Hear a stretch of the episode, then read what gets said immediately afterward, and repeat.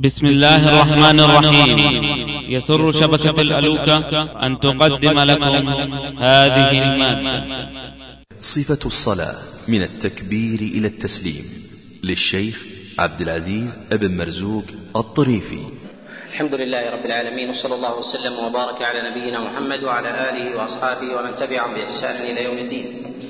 أما بعد فانتهينا بالأمس إلى البسملة. وذكرنا الخلاف فيها وتوقفنا عند مسألة الجهر بها. ولم يثبت في الجهر بالبسملة عن رسول الله صلى الله عليه وسلم خبر. وما جاء فيه من الجهر من أخبار فكلها ضعيفة وسائر الأئمة النقاد على ضعفها. ولذلك قد أخرج البخاري ومسلم حديث أنس بن مالك رضوان الله تعالى و في أنه صلى مع رسول الله صلى الله عليه وسلم وأبي بكر وعمر فلم يكونوا فكانوا يبتدئون بفاتحة الكتاب. وذلك فيما يسمعه المأموم خلف الإمام أي أن الإمام لا يجهر بذلك وإن كان يقرأها. وما جاء فيه من أحاديث مروية وقد روي في هذا بضعة أحاديث وكلها ضعيفة في الجهر بها.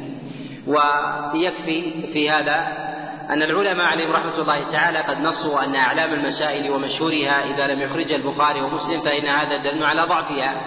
ولهذا مال غير واحد من الحفاظ إلى ضعف الجهر بالبسملة وإن كانت قد وردت في بعض الطرق في حديث أنس بن مالك عليه رضوان الله تعالى في الجهر بها لأن البخاري ومسلم قد تنكب هذه المسألة. وهذه المسألة وإن كانت فرعية وجزئية عند العلماء بالاتفاق إلا أنها من أعلام المسائل ومشهورها وتتعلق بسائر الناس الذين يشهدون الصلاة جماعة ومعلوم أن أصحاب رسول الله صلى الله عليه وسلم يشهدون الصلاة معهم فأين نقل الثقات؟ فأين نقل الثقات عن رسول الله صلى الله عليه وسلم أنه كان يجهر بها؟ وقد نقلوا عن رسول الله صلى الله عليه وسلم بعض أدعيته التي كان يسر بها في ركوعه وسجوده مما يدل على شدة تحريه ولما كان كانت هذه المسألة من أعلام المسائل ومشهورها وتنكبها البخاري ومسلم دل على ضعفها بل أنه كالنص على إعلانها.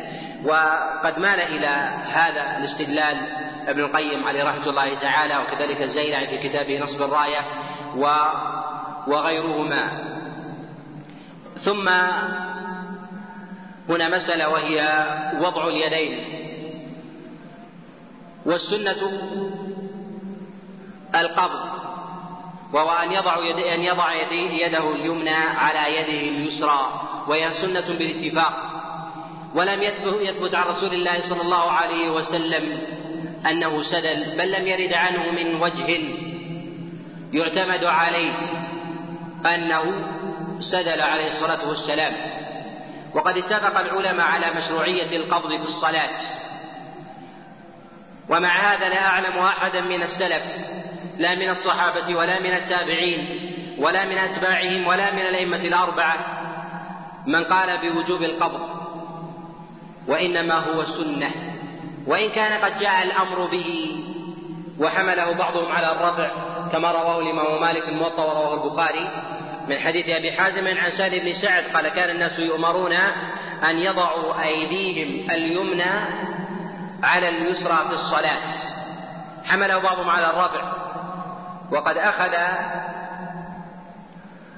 أخذ بعض العلماء من هذا الخبر مشروعية وضع اليد اليمنى على على الذراع كما في حديث سالم بن سعد قال أن يضع يده اليمنى على ذراعه اليسرى ويأتي الكلام على هذه المسألة.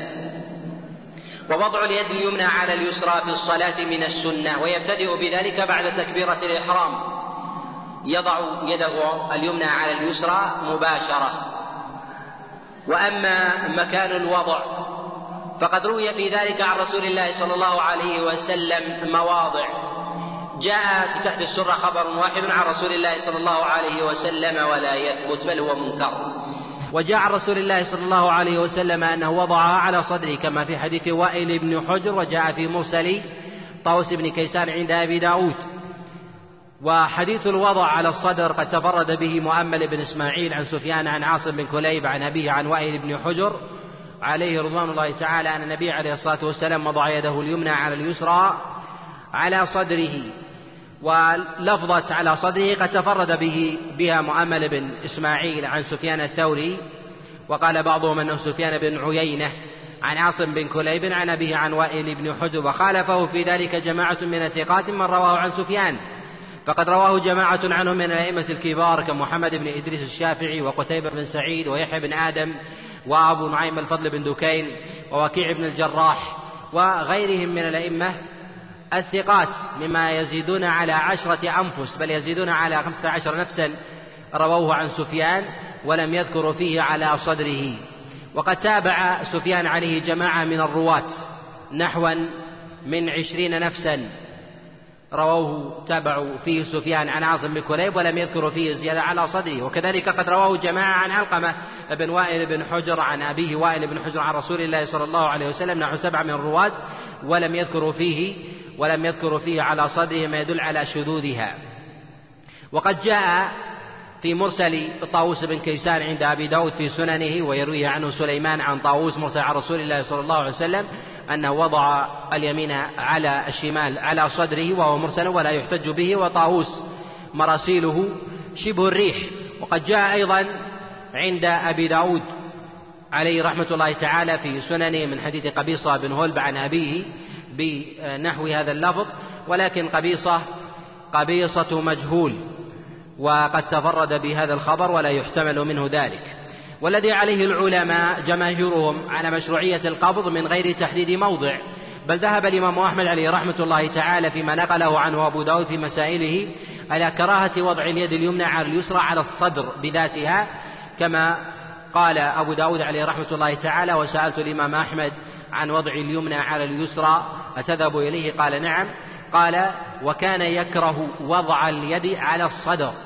والذي عليه عامة العلماء من السلف من السلف من الصحابة والتابعين على أن الإنسان مخير وأن المشروع هنا أن يضع يده اليمنى على اليسرى وإن وضعها على صدره أو على سرته أو على بطنه أو دون ذلك فإنه لا حرج عليه.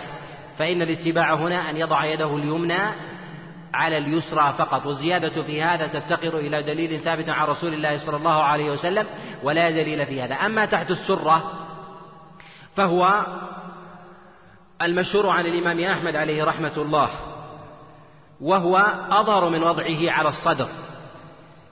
وإن كان كلا الحديثين ضعيف عن رسول الله صلى الله عليه وسلم. وأما هيئة القبض فالذي ورد عن رسول الله صلى الله عليه وسلم أنه كان يضع يده اليمنى على اليسرى وجاء عند الإمام أحمد وأبي داود من حديث عاصم بن كليب عن أبيه عن وائل بن حجر أن النبي صلى الله عليه وسلم كان يضع يده اليمنى على يده اليسرى وعلى الرسل وعلى الذراع وعلى الساعد. وجاء في حديث سهل بن سعد عند الإمام مالك في الموطأ وكذلك آه، رواه عنه البخاري من حديث أبي حازم عن سهل بن سعد. قال كان الناس يؤمرون أن يضعون يدهم اليمنى على اليسرى على الذراع فنص على الذراع. إذا فيقال أن المشروع في ذلك أن يضع يده اليمنى على اليسرى إما على الكف وإما على الرأس. والرأس هنا هو آخر آخر الكف أو على الذراع وهو الساعد. وفي إطلاقات العلماء عليهم رحمة الله تعالى من الرواة من السلف بتغير الألفاظ في حديث وائل بن حجر بذكر الذراع ثم الساعد ثم الكف دليل على الترخيص في ذلك وأن السنة القبض. وهذا في غاية التأدب مع الله سبحانه وتعالى كما نص عليه الإمام أحمد عليه رحمة الله تعالى أن الحكمة من هذا أن يكون الإنسان في تأدب أمام الله سبحانه وتعالى. فإن الإنسان يستقبل ربه في صلاته كما جاء في الخبر عنه عليه الصلاة والسلام. والقبض يستديم مع الإنسان في كل ركعاته وهو الأصح في حال رفعه من الركوع وإن كان مسكوتا عنه في الخبر لأن المشروع في القيام هو القبض وليس السدل ويبقى حينئذ على أصله وإن لم يدل دليل عليه. فعن رسول الله صلى الله عليه وسلم أنه كان يقبض يده اليمنى على اليسرى في صلاته ولكنه لم ينص في أي قيام فإذا قلنا بالتقييد فنقول بالقيام الأول ونقول ولا نقول بالقيام الثاني ونحو ذلك لأنه لم يرد تقييد ب أو إطلاق بالقيام كله فيقال أن النص قد جاء بالقبض في القيام ويشمل القيام في حال قيام الإنسان في صلاته أو في حال أو في حال قيامه من الركوع. ويخرج من هذا في من لا يستطيع أن يصلي إلا قائما في حال سجوده وركوعه. فقد يكون الإنسان بين السجدتين وهو قائم كأن يكون الإنسان في زحام أو كان صلبا ظهره لا يستطيع أن ينحني.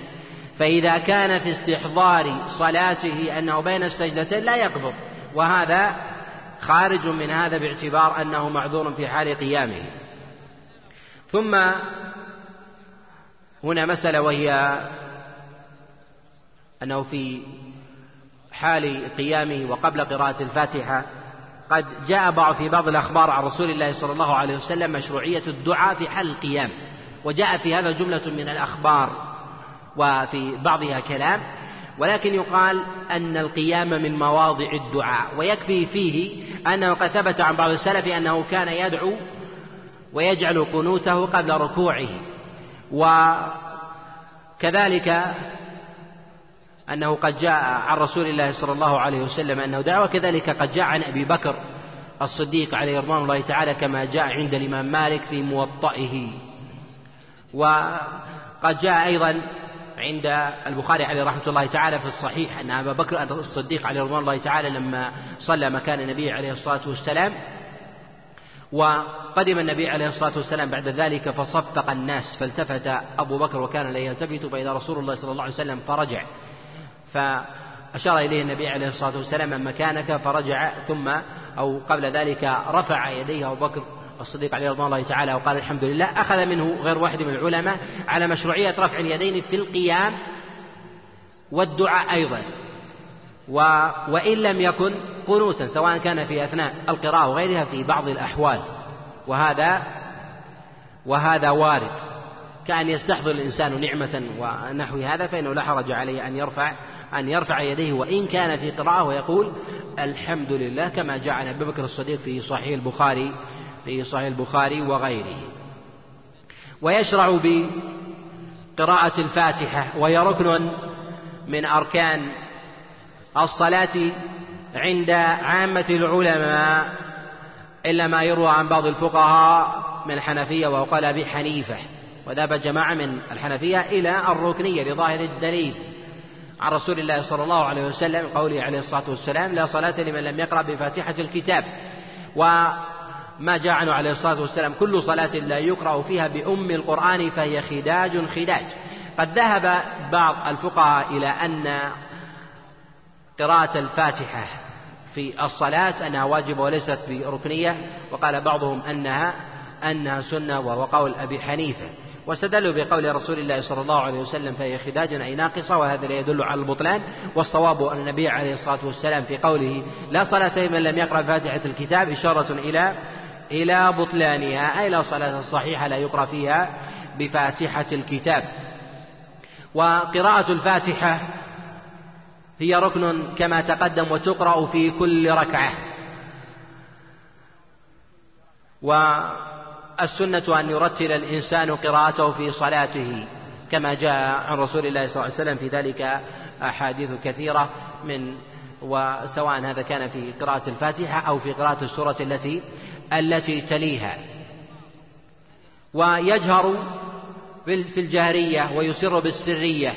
والإصرار والجهر سنة. إن تركه متعمدا أو ناسيا لا شيء عليه عند عند عامة العلماء. وفي آخر قراءة الفاتحة يقول آمين. مدا وقصرا وكل هذا منطوق به في لغة العرب. ومعناها استجب. ومن قال آمين فكأنما دعا. ولهذا موسى عليه الصلاة والسلام لما كان يدعو الله سبحانه وتعالى وكان هارون يؤمن قال الله سبحانه وتعالى قد أجيبت دعوتكما. فالداعي واحد والمؤمن هارون. داعي موسى والمؤمن هارون مع ذلك قال قد أجيبت دعوتكما. أي كأن الداعي جماعة فمن أمن فهو داعي. أي اللهم استجب هذا الدعاء وهو اختصار. وإنما كان المأموم يقول آمين لأنه مأمور بالإنصات. مأمور بالإنصات. والمأموم بالنسبة للإمام في الصلاة الجهرية لا يقرأ على الصحيح. وذلك أن الله سبحانه وتعالى قال إذا قرئ القرآن فاستمعوا له وأنصتوا. فهو مأمور بالإنصات. وقد جاء عن غير واحد من السلف أن المراد بذلك الصلاة وهو مروي عن عبد الله بن عباس ومجاهد بن جبر كما رواه ابن جرير وابن أبي حاتم وغيرهما. وهي ركن في الصلاة السرية على العموم على الصحيح بالنسبة للإمام والمأموم. و بالنسبة للمأموم في الركعتين الأخيرتين من الرباعية وكذلك في الثلاثية من المغرب على الصحيح وخفف بعضهم على المأموم في كل حال إذا كان خلف الإمام.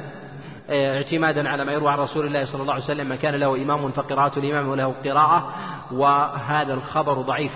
وأما المنفرد فحكمه حكم الإمام وهي ركن عنده. باتفاق العلماء الذين قالوا بالركنية للإمام. وذهب بعض العلماء إلى وجوب قراءة الماموم بعموم النص عن رسول الله صلى الله عليه وسلم. وقد ذهب جماعة من السلف إلى أن المأموم لا يقرأ بل أنه مأمور بالإنصات. وهذا مروي عن أبي ذر وأبي الدرداء وعبد الله بن مسعود وعبد الله بن عامر ومروي عن الأسود وعلقمة وإبراهيم النخعي. وقد صنف في هذا رسالة عبد الحي اللكنوي عليه رحمة الله سماها إمام الكلام في حكم قراءة الفاتحة خلف الإمام. وهو مصنف كبير وجمع فيه ما وفق إليه من نصوص عن السلف من الصحابة والتابعين وترجح لديه أن أن المأموم لا يقرأ في الصلاة الجارية خلف الإمام. وهذا الذي ذهب إليه شيخ الإسلام ابن تيمية بل قد شدد في هذه المسألة وقد نص كما في كتاب الفتاوى المصرية إلى أن من قرأ خلف الإمام في صلاة الجارية مع الإمام فهو كالحمار يحمل أسفارا. وذلك أن الإمام يقرأ فلمن يقرأ؟ والإنسان معذور بالإنصات. ولا يناسب هذا لا يناسب هذا ظاهر التشريع. فإذا أمن الإمام يؤمن من خلفه. والإمام يؤمن على الصحيح على قوله جمهور العلماء خلافا لما ذهب إليه جماعة من الفقهاء من الحنفية وهو رواية عن الإمام مالك. وذلك أن النبي صلى الله عليه وسلم قال إذا أمن الإمام فأمنوا ويرفع صوته بآمين. وكذلك المأمومون يرفعون أصواتهم بذلك. وإن لم يكن يثبت في ذلك خبر عن رسول الله صلى الله عليه وسلم إلا أنه عليه عمل الصحابة ويأتي الكلام عليه. وآمين بالمد والقصر. يقال آمين أو يقال أمين. فتمد الألف والياء أو تمد الياء وتكسر الألف. وكل هذا معروف وسائغ في لغة العرب. ولهذا يقول الشاعر اللهم لا تحرمني حبها أبدا. فرحم الله عبدا. قال آمين. هذا بالمد وبالقصر في قول الشاعر تباعد مني فتحا إذ دعوت أمينا فزاد الله ما بيننا بعدا وكل هذا وارد ولا حرج فيه. وما جعل النبي عليه الصلاة والسلام عربي وما جاء منه من ألفاظ يورد ويرد على ما كان ينطق به العرب على الوجوه. ويمد بها الإمام والمأموم صوته ويؤمنون بعد قول الإمام آمين. وذلك لقوله عليه الصلاة والسلام إذا أمن الإمام فأمنوا. ذهب بعض الفقهاء إلى أن تأمين المأموم يكون بعد قول الإمام ولا الضالين. وذلك أنه صح رسول الله صلى الله عليه وسلم أنه قال غير المغضوب عليهم. إذا قال الإمام غير المغضوب عليهم ولا الضالين فقولوا آمين. فيقال أن هذا مجمل مفسر بقوله عليه الصلاة والسلام إذا قال الإمام آمين فقولوا فقولوا آمين. وأما الجهر بآمين. للإمام فالخبر ثابت بلا ريب وأما المأموم فلم يثبت في ذلك خبر عن رسول الله صلى الله عليه وسلم. وأصح شيء في هذا الباب ما جاء عن ابن الزبير وعن أبي هريرة فيما رواه عبد الرزاق. وكذلك قد رواه ابن حزم الأندلسي من حديث عطاء. أنه سئل أكان ابن الزبير يمد صوته بآمين؟ قال نعم. كان يصلي ويمد صوته بآمين. وإن للمسجد لجة أي أنه من بعده يقول آمين. قال وكان أبو هريرة يقوم بعد الإمام فيقول لا تسبقني بآمين. وروي من طريق آخر أيضا عن ابن الزبير وإسناده صحيح وهذا أمثل شيء جاء جاء في هذا الباب. وقد ذهب بعض الفقهاء إلى مشروعية عدم إلى مشروعية عدم الجهر وذلك لعدم ثبوت عن رسول الله صلى الله عليه وسلم والأمر في هذا في هذا واسع إلا أن الأمثل في هذا هو الجهر. وذلك أن ابن الزبير صلى وكان يصلي ما وراءه جماعة ومن يشهد في هذا أبو هريرة عليه رضوان الله تعالى وأقروا على ذلك ما يدل على أنه عليه العمل. ومعلوم أن أعمال الصحابة عليهم رضوان الله تعالى ليست في تشريع بذاتها ولكنها إذا اشتهرت وكانت في جماعة والاشتهار عند العلماء عليهم رحمة الله تعالى يحمل أو يؤخذ من وجوه. الوجه الأول أن يثبت عن أحد من الصحابة عليهم رضوان الله تعالى خبر من الأخبار في عبادة من العبادات أو في غيرها ويرويه عنه كبار أصحابه أي جماعة من أصحابه وهذا يدل على الاشتهار. وهذا يقال أن مثل هذا هو الذي عليه العمل. أو أن يفعل ذلك الصحابي هذا الفعل في جماعة كما هنا وقد شهد أبو هريرة عليه رضي الله تعالى وابن الزبير وجماعة ممن كان ممن كان معهم فدل على الاشتهار من غير نكير فيقال أن هذا هو الذي عليه العمل وهو الذي أقرب إلى التشريع فقد يقال بالسنية في مثل هذا. وأما ما يقوله بعض الفقهاء أنه ما ثبت عن أحد من الصحابة عليهم رضوان الله تعالى في خبر من الأخبار موقوفا عليه ولم يخالفه أحد فهو كالإجماع السكوتي إطلاق هذا القول فيه نظر. وذلك أن الصحابة عليهم رضوان الله تعالى قد يروى عنهم قول من الأقوال ولا يشتهر فلا يروي عنه إلا واحد من أصحابه ويروي عن هذا الواحد واحد فكيف يقال باشتهاره وكيف يقال أن هذا إجماع سكوتيا؟ أو أنه لا يعرف له مخالف؟ يقال أثبتوا شرة هذا القول عن هذا الصحابي ثم بعد ذلك يقال بأن هذا إجماعا سكوتيا. ولو قلنا بهذا لقلنا بكثير من التشريع الذي لم يثبت عن رسول الله صلى الله عليه وسلم بل قد ثبت عن رسول الله صلى الله عليه وسلم خلافه وأمثلة هذا ونظائره كثيرة وقد يستشكل على على بعض المستمعين الاستدلال ببعض الأخبار عن الصحابة عليهم رضوان الله تعالى في موضع وعدم الاستدلال بها في موضع آخر.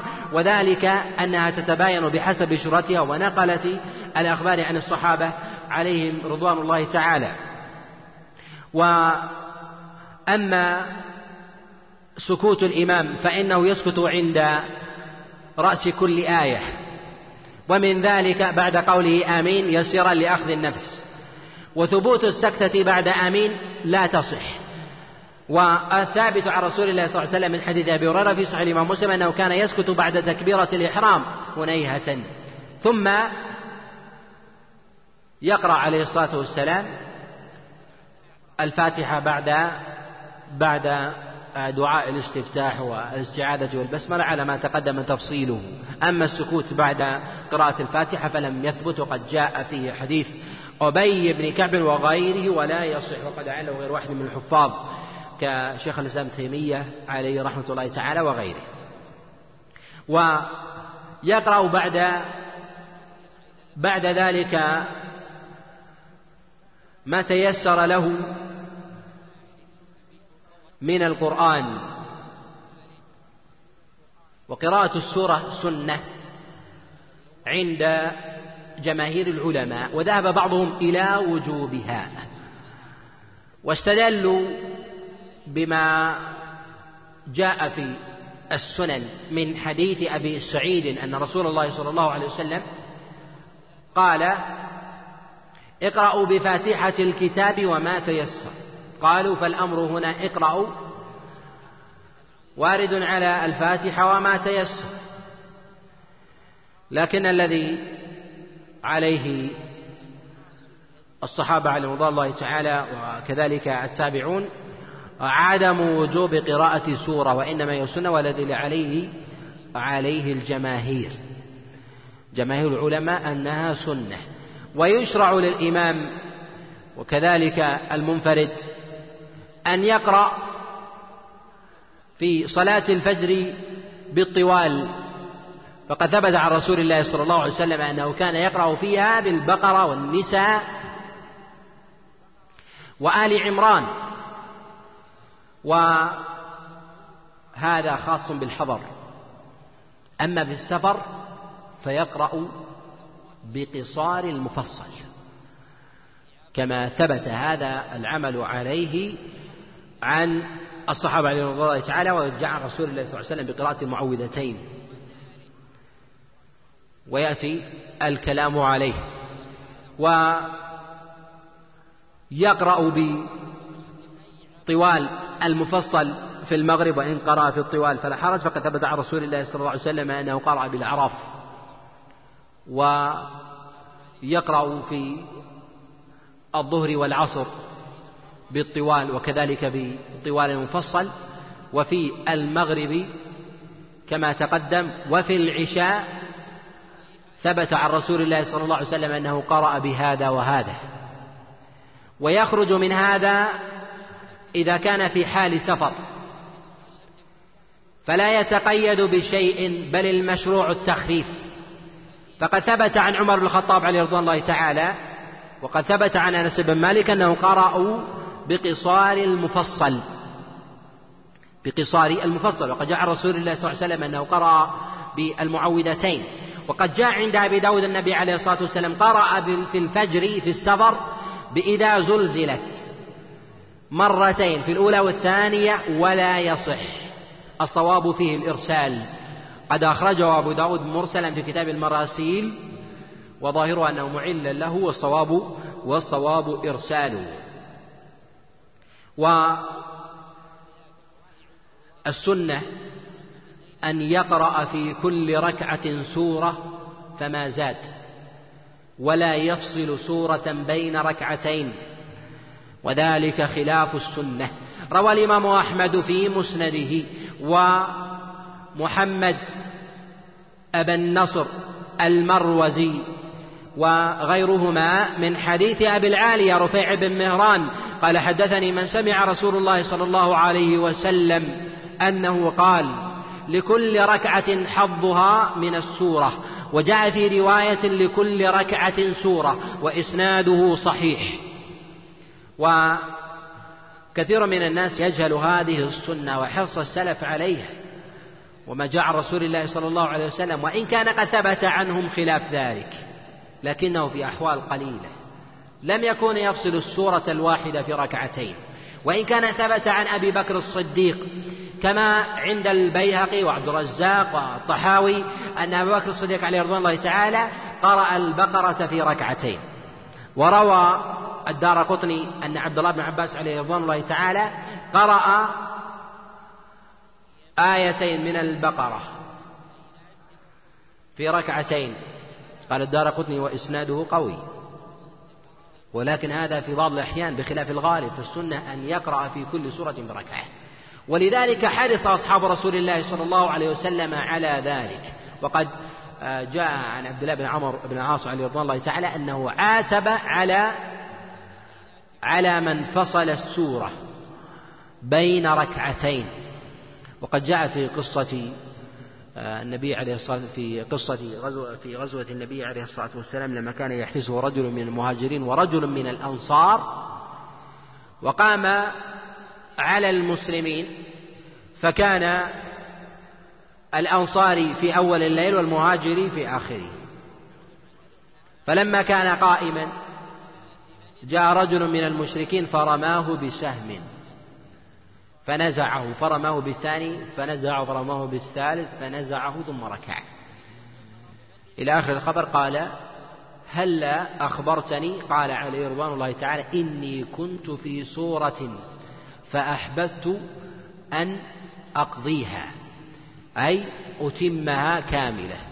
وهذا يدل على حرصهم غاية حرصهم على أتمام السورة في الصلاة بخلاف بخلاف فصلها. وأما فصل القصار بين السور والعناية بذلك فقد وصف ابن القيم عليه رحمة الله تعالى من يفعل ذلك من الأئمة قال وأولئك جهلة الأئمة الذين يفصلون بين السور القصار بين الركعتين ويداومون ويداومون على ذلك. والكلام على هذه المسألة يطول وقد ترجم على عليها محمد بن نصر في كتابه قيام الليل قال باب كراهة فصل السورة بين الركعتين وأورد في هذا جملة من الأخبار من المرفوع والموقوف على أصحاب رسول الله صلى الله عليه وسلم. ثم هذه القراءة في السور. في الركعتين الأوليين ولا يقرأ في الركعتين الأخيرتين من الرباعية ولا في الثلاثية من المغرب. وإنما هي في الركعتين الأوليين وهذا ثابت عن رسول الله صلى الله عليه وسلم. وقد استدل بعضهم ببعض العمومات عن رسول الله صلى الله عليه وسلم أنه تكون الركعة الأولى أطول من الثانية والثانية على النصف الأولى. قالوا فإذا كان النبي عليه الصلاة والسلام يطيل في الأولى فإذا قسمناها جعلنا الثانية نصف الأولى والثالثة نصف الثانية فإنه كان يطيل في ذلك. فيقال أن هذا لا يلزم. فقد جاء في حديث حفصة كما في الموطأ أن النبي عليه الصلاة والسلام كان يرتل السورة حتى تكون أطول من أطول منها. فقد يكون النبي عليه الصلاة والسلام يرتل الآية فتكون السورة أطول من من غيره وقد يرتل في في ركعة ما لا يرتل في الأخرى فتكون أطول أطول من التي قبلها. والسنة أن تكون الأولى أطول من الثانية. وإن خالف فلا بأس. فقد ثبت عن رسول الله صلى الله عليه وسلم العكس كما في صلاة الجمعة. وقد جاء في هذا أخبار عن رسول الله صلى الله عليه وسلم. وقد ثبت عن بعض الصحابة أنهم كانوا يقرؤون في الثلاثية والرباعية.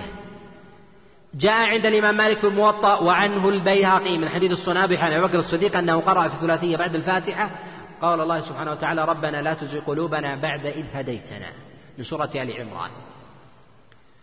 روى البيهقي عن عمر بن عبد العزيز قال كنت على خلاف ذلك يعني على عدم القراءة حتى بلغني هذا. لكن قال ابن عبد البر عليه رحمة الله تعالى في كتابه الاستذكار قال وهذا دعاء. أي أنه قنوت. ربنا لا تزغ قلوبنا بعد إذ هديتنا وذلك لما كان فيه من قتال المرتدين.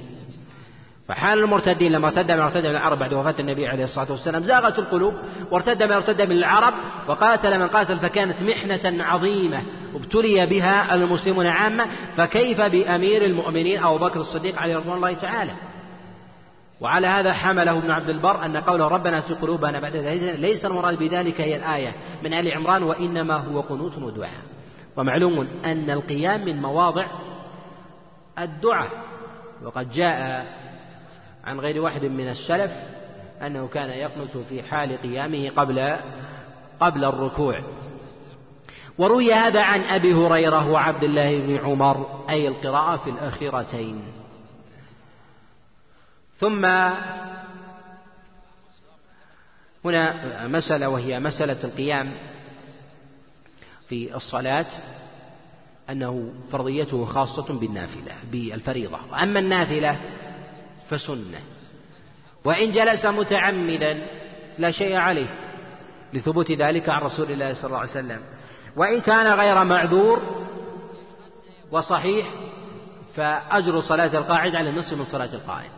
كما ثبت عن رسول الله صلى الله عليه وسلم. وأما إن كان مريضا فالأجر له تاما كما روى البخاري من حديث أبي موسى الأشعري أن رسول الله صلى الله عليه وسلم قال إذا مرض العبد أو سافر كتب الله له ما يعمل وهو صحيح مقيم. وفي حال المرض يختلف عن حال عن حال الصحة. وتقدم الكلام على مسألة وضع البصر في حال قيام المصلي وأنه لم يثبت في ذلك خبر عن رسول الله صلى الله عليه وسلم على الصحيح.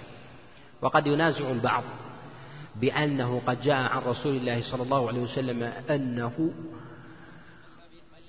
لم يجاوز بصره موضع سجوده حينما صلى في كعبة. فيقال أن هذا الخبر ضعيف.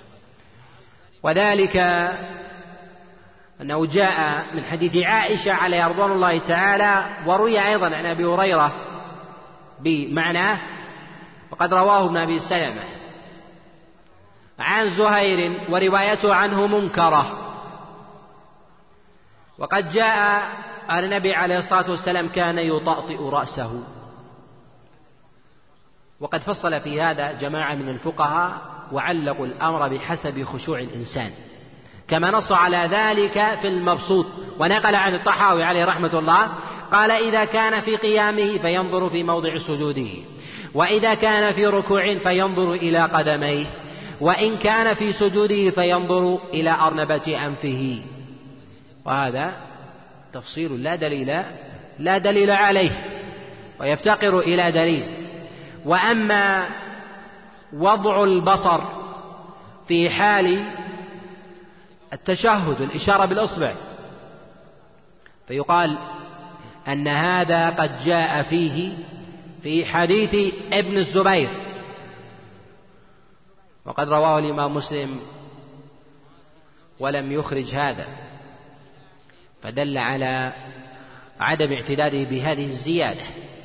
وهذه الزيادة قد تفرد بها محمد بن عجلان ويرويه عنه يحيى عن عامر بن عبد الله بن الزبير عن أبيه. ولم يروي إلا محمد بن عجلان. ورواه الإمام أحمد الإمام مسلم عليه رحمة الله تعالى من حديث الليث بن سعد وأبي خالد الأحمر عن محمد بن عجلان ولم يذكروا وضع البصر الأصبع وهذا أصح. وقد جاء في حديث عبد الله بن عمر عليه رضوان الله تعالى عند النسائي وقد ترجم عليه كذلك. وهو غير محفوظ. فقد تفرد به علي عن ابن أبي مريم مسلم وخالفه في روايته هذه سفيان الثوري ومالك بن أنس فلم يذكروا وضع البصر. وهذا الذي مال إليه الإمام البخاري أنه لا يثبت شيء في وضع البصر. فقد ترجم في كتابه الصحيح قال باب رفع البصر إلى الإمام. في الصلاة. ويشير بهذا إلى ضعف ما جاء في هذا الباب. والذي يدل على ضعف ما جاء في هذا الباب قرائن كثيرة. أولها أن الصحابة عليهم رضوان الله تعالى كانوا يصفون حال النبي عليه الصلاة والسلام في صلاته في الفريضة. ويذكرون اضطراب لحيته بالقراءة ما يدل على أنهم لم يكونوا ينظرون إلى موضع السجود وهذه قرينة. وقد جاءت نصوص كثيرة ما يذكرون صفة قيام النبي عليه الصلاة والسلام. وحاله وصفة سجوده و صفة سلامه عليه الصلاة والسلام حينما يسلم يمينا وشمالا ما يدل على أنهم يرقبون النبي عليه الصلاة والسلام لم يكن ينظرون إلى موضع سجوده. الأمر الثاني أن تعليق الأمر بموضع معين ينافي المقصد الشرعي من الخشوع في الصلاة. فإن الخشوع في الصلاة الأولى عدم تقييده وإنما تعليقه بما هو أخشع للعبد في صلاته. فيقال أن المصلي يضع بصره فيما هو أخشع لصلاته. فإن كان الذي هو أخشع لصلاته أن ينظر الإمام فلينظر الإمام. وإن كان مما هو أخشع لصلاته أن ينظر أمامه ينظر أمامه أو عن يمينه أو عن يساره إلا أنه لا يلتفت فيكره له ذلك. ويحرم عليه النظر إلى السماء أو ينظر إلى موضع قدميه. أو إلى كفيه أو ما هو أبعد من ذلك فإنه لا حرج لا حرج في هذا. فإنه فإنه يسعى إلى ما هو أخشع لقلبه. والخشوع في الصلاة سنة عند عامة العلماء بل حكي الإجماع عليه. ولم يقل أحد بوجوبه من السلف. وقد يقال بالوجوب أن النبي صلى الله عليه وسلم قال أن من الناس من لا يكتب له من صلاته إلا شطرها قال ربعها وقال خمسها منهم من ترد عليه وترمى كالثوب الخلق وفي هذا بيان لكراهية. ولكن قد يقال أن هذا ليس فيه دليل على التحريم وضد التحريم الوجوب. وقد ولولا ما ما نقله بعض العلماء من حكاية الإجماع لقيل لقيل بالوجوب. ولا يعلم نصا بوجوب الخشوع. وقد جاء عن عمر الخطاب عليه الله تعالى أنه كان يجهز الجيوش في الصلاة. وكذلك ما جاء من مجموع بعض النصوص عن الصحابة عليهم رضي الله تعالى من رقبهم لصلاة النبي عليه الصلاة والسلام وما يذكرونه من حال وصفه وفي حال صلاته مما يدل على أنه أنهم ربما يشرد الإنسان في صلاته. وهذا أي القول بوجوب الخشوع في الصلاة فيه شيء من التكليف بما لا يطاق وذلك أنه لا يوجد من الناس إلا وينصرف قلبه ولا يملك. فكيف يتعلق الوجوب بشيء لا يستطيعه الإنسان إلا إذا استحضره وصارفه لا يملكه؟ فالوجوب لا يتحقق في مثل هذا. ولهذا قد روى ابن جرير الطبري من حديث عاصم عن مصعب بن سعد عن أبيه أنه قال في قول الله سبحانه وتعالى والذين هم عن صلاتهم ساهون. الذين هم عن صلاتهم ساهون. قال أينا لا يحدث نفسه؟ أينا لا يسهو في صلاته قال ليس ما تذهب إليه إنما هو الذي يؤخرها حتى يخرج وقتها. ولا شك أن استحضار الإنسان لما يقرأه في صلاته وخشوعه فيها واستحضاره المعاني ما يتلوه من كلام الله سبحانه وتعالى هو أعظم أجرا وثوابا بالاتفاق ولا خلاف في ذلك وإنما الأمر التعليق بالوجوب لأن صوارف القلب لا يملكها الإنسان. فإذا قلنا أنه واجب فيقال أن الواجب هو ما يأثم الإنسان بتركه وضده المحرم وهو ما يأثم الإنسان بفعله. فإذا قيل أن الخشوع واجب وتركه محرم فكيف يتحقق التحريم بالترك؟ إلا إذا قال الإنسان الاسترسال. فإذا قلنا الاسترسال فيقال أن أصله لا يملكه الإنسان وهو أصل السهو. كذلك استحضار الخشوع والاسترسال به مما لا يطيقه أكثر أكثر الناس.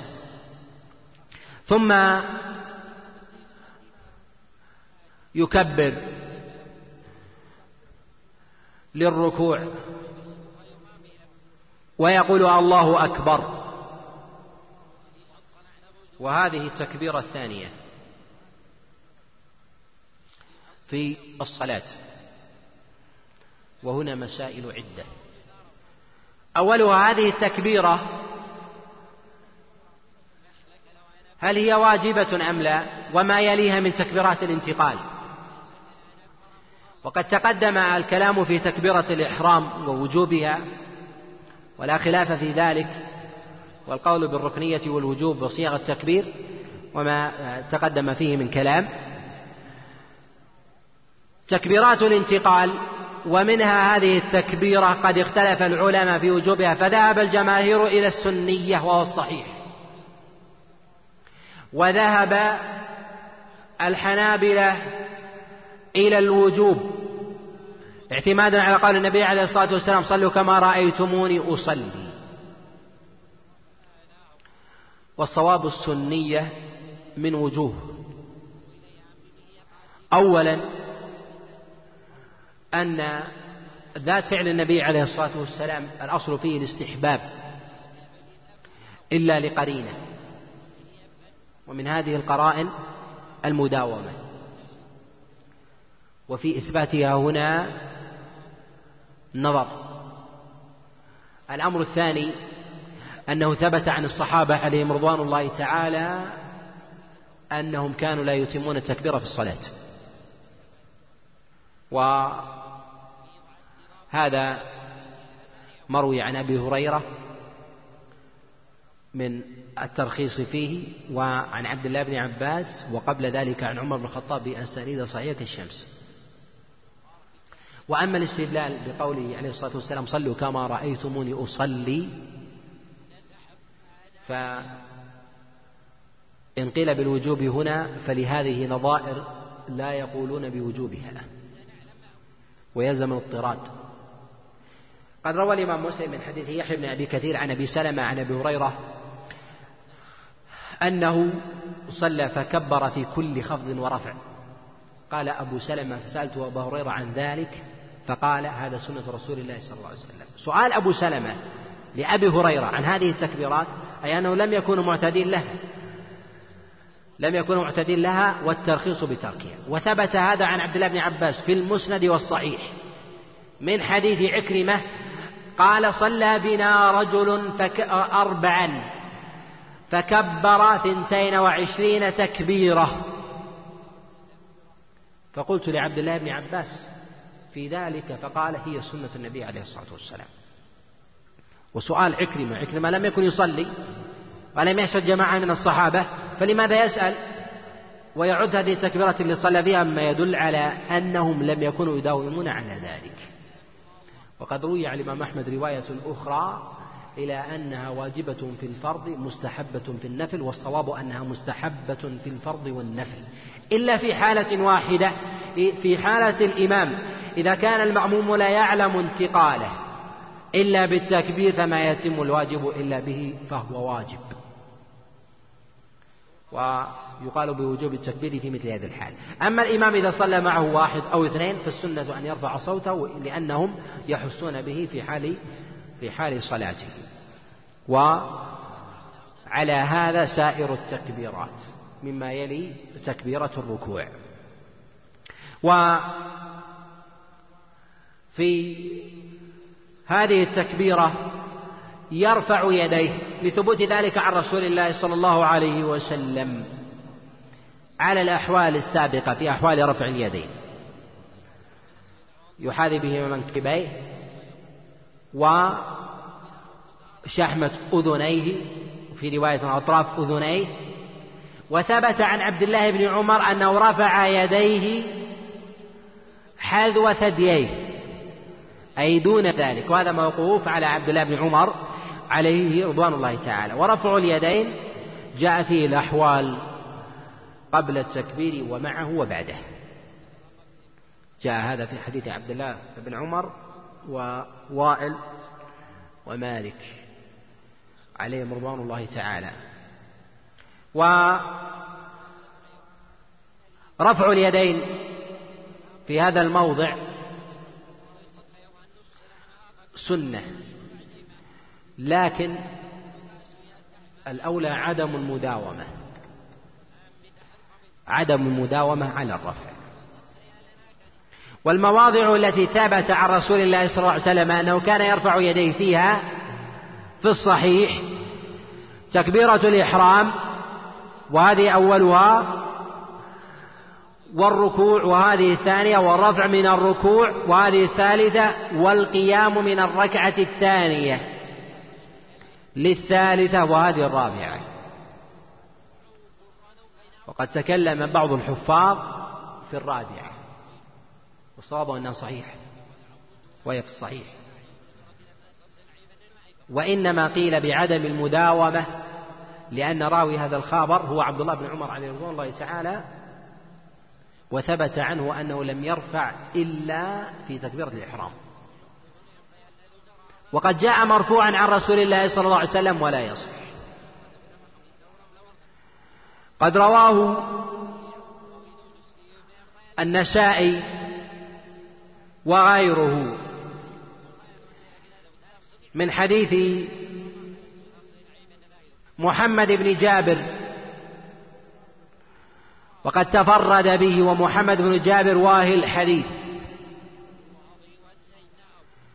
كما قال ابن الجوزي لا يروي عنه إلا من هو شر منه.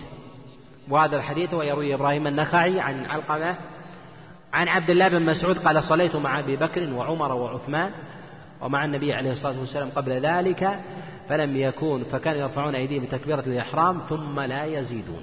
أي لا يرفعون بعد ذلك. وهذا خبر منكر. قال دار قطني وعبد الله بن مبارك لا يثبت. وقال كذلك الإمام أحمد ليس بصحيح. وكذلك قاله يحيى بن آدم وعله الإمام البخاري. وقد صح هذا ابن حزم الأندلسي. وقد ثبت عن عبد الله بن عمر عليه رضوان الله تعالى أنه كان لا يرفع إلا في تكبيرة الإحرام ولا يزيد في ذلك.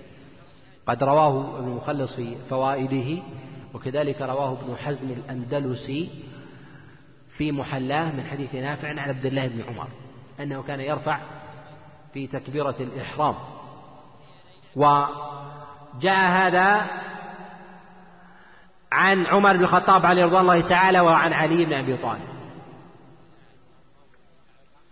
بأسانيد صحيحة. ويقال أنه يراوح بين هذا وهذا. ولم يثبت عن أحد من أصحاب رسول الله صلى الله عليه وسلم أنه كان يترك الرفع بالإطلاق. كما نص عليه البخاري في جزء رفع اليدين. وأما رفع اليدين في السجود للسجود والرفع منه. فلم يثبت عن رسول الله صلى الله عليه وسلم في ذلك خبر وقد روي عنه من حديث مالك بن الحويرث وأنس بن مالك ووائل بن حجر وعن غيرهم ولا يصح في هذا الباب شيء عن رسول الله صلى الله عليه وسلم. حديث مالك بن حويرث تفرد به ابن أبي عدي عن شعبة وسعيد بن عروبة عن قتادة وتفرد به ابن أبي عدي ورواه جماعة عن سعيد بن أبي عروبة وعن قتادة ولم يذكروا فيه الرفع من السجود. من فضلك تابع بقية المادة.